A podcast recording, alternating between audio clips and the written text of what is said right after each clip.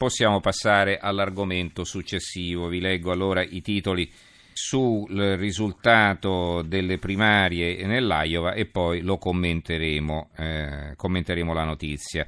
Il quotidiano nazionale, il giorno della nazione, il resto del Carlino, centro pagina, eh, elezioni, eh, il grande sconfitto e si vede si vedono due sostenitori di Trump che smontano il podio, Donald Trump battuto da Cruz nel test dell'Iowa, Hillary Clinton per un soffio con il lancio della monetina.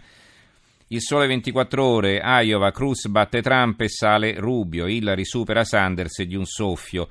C'è il commento di Mario Platero, corrispondente dagli Stati Uniti, se tra due estremismi vince Rubio.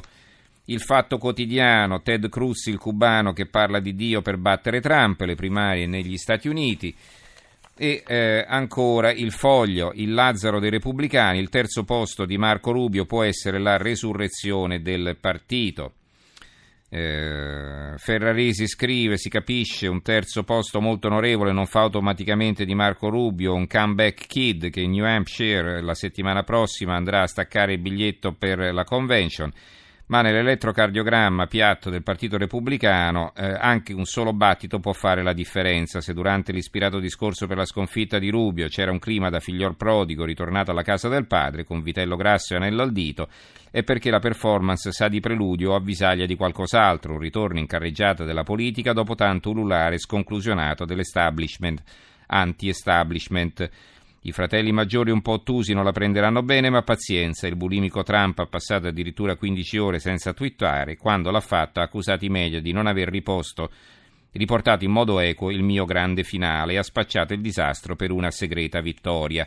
Un consigliere eh, di Rubio già qualche settimana fa parlando con il Foglio sostinava arriviamo terzi in Iowa, secondi in New Hampshire, eh, primi New Hampshire e primi in South Carolina, così costruiamo la nomination e Trump un fake si sgonfierà, vedrai. E Cruz, un estremista, la gente non è stupida e vedrai.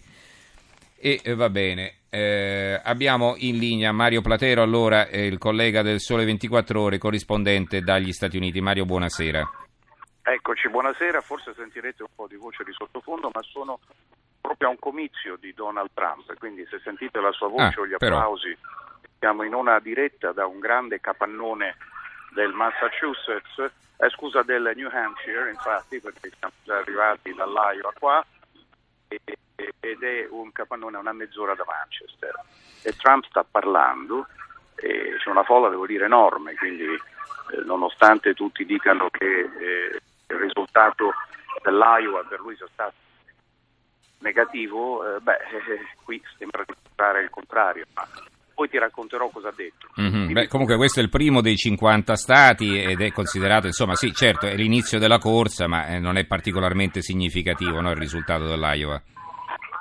Beh, lo è perché ha inquadrato un po' la partita di medio termine, ha dato una interpretazione sia popolare che intellettuale, se vuoi, di quello che può essere un percorso davanti a noi.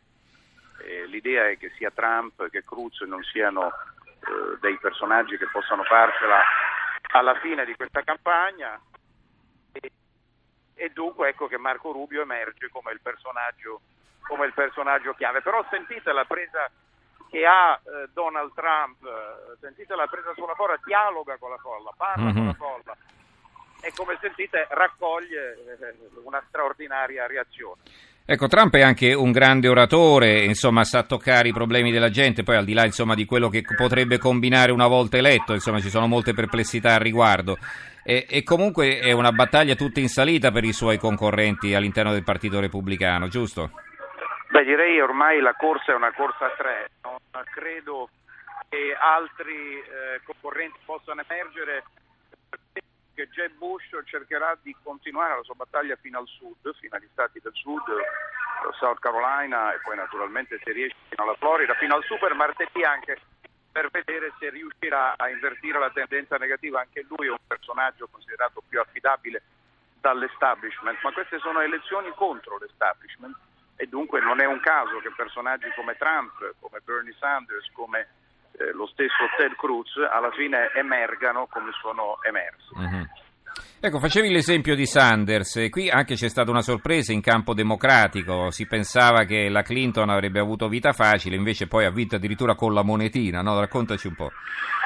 Sì, ma dunque, vedi, eh, in realtà Sanders è riuscito a fare un ottimo lavoro in New Hampshire da molti, molti mesi e nelle ultime settimane ha avuto un rimbalzo forte, si era capito che poteva addirittura minacciare Hillary Clinton, questo l'abbiamo scritto, l'hanno scritto anche i miei, i miei colleghi, il fenomeno Sanders improvvisamente è diventato qualcosa di diverso da un semplice eh, fenomeno passeggero.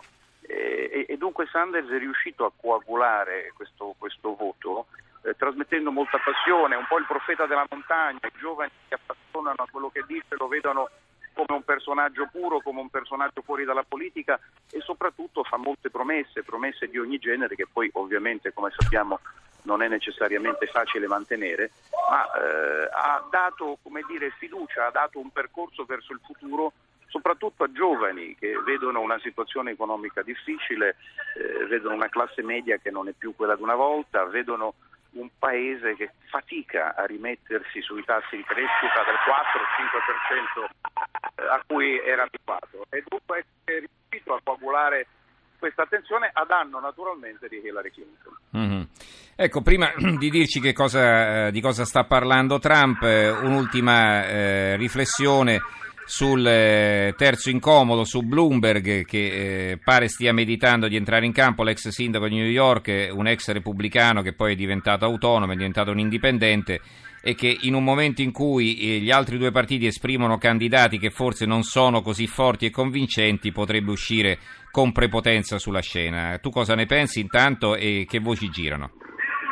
Ma dunque, eh, sicuramente Bloomberg sta considerando un ingresso in campagna elettorale gli manca molto la politica, sta gestendo la sua azienda ma dal suo punto di vista non è la stessa cosa, è stato colto dal bug come si dice, no? da, dalla cultura della politica e dunque eh, si accorge che c'è un quadro all'orizzonte che non è un quadro che secondo lui è rassicurante per gli Stati Uniti d'America. Perché? Perché eh, Cruz e Trump secondo molti sono eh, eleggibili in campo repubblicano. Rubio è troppo giovane, non ha l'esperienza, si rischierebbe di avere un secondo fenomeno Obama, molti dicono che Obama non ha aiutato l'America soprattutto dal punto di vista della politica estera.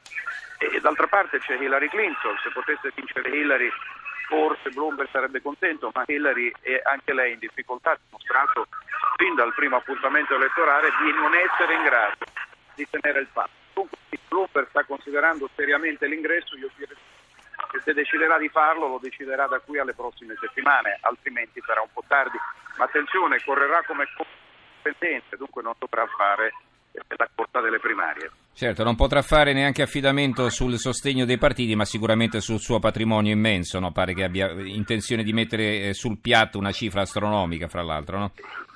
Sì, beh, una campagna elettorale di questo genere costa per tutti più o meno un miliardo di dollari e, e, dunque lui per poter essere credibile deve uh-huh. mettere sul piatto la stessa cifra, ma ne ha 30-35 di miliardi di dollari, quindi, quindi vabbè, uno in meno, uno in più, uno in meno. esatto, sì, si può togliere lo sfizio, via. Mm.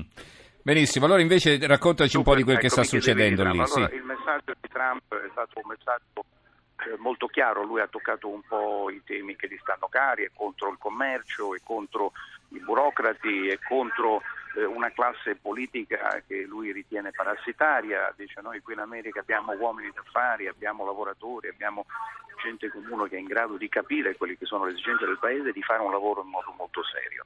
Eh, e poi soprattutto quello che vi dicevo prima, cioè eh, Trump eh, attacca i media e, e dice che, eh, dice, pensate, dice io sono arrivato soltanto eh, sono arrivato secondo, non sono un politico di professione, ma sono arrivato secondo in Iowa, eh, pure mi hanno attaccato, mi hanno detto che ho perso. Mentre invece Rubio, che è arrivato terzo e che è un politico di professione, dicono che ha vinto, sì. come il grande vincitore. Quindi questo è un po' Beh, in effetti è anche un po' bizzarro. Certo. Senti, a proposito, eh, l'ultima domanda, a proposito eh, della debolezza mostrata da Obama in politica estera, al di là delle tante speranze che aveva suscitato all'inizio, eh, io ti leggo il titolo di apertura della Repubblica di, eh, di, domani, di oggi, anzi, Kerry all'Italia insieme con l'ISIS e il quotidiano nazionale, il giorno nazione il resto del Carlino, ha un articolo su questo argomento, schiacceremo l'ISIS, Kerry elogia l'Italia, sarete leader in Libia. Ecco, su questa politica anche così incerta da parte eh, degli Stati Uniti sul fronte della lotta al terrorismo internazionale, al terrorismo islamico, forse scottati anche dalle esperienze precedenti in, in Iraq e in Afghanistan, eh, qual è la posizione dei maggiori candidati eh, in lizza in questo momento, sia in campo repubblicano sia tra i democratici? Sulla linea, Hillary Clinton è sulla linea di Obama, lei è segretario di Stato, quindi è sulla linea di Obama. Eh, Bernie Sanders invece è completamente per il disimpegno, che ognuno si occupi dei suoi problemi e se li risolvi, non abbiamo nulla a che fare nel Mediterraneo.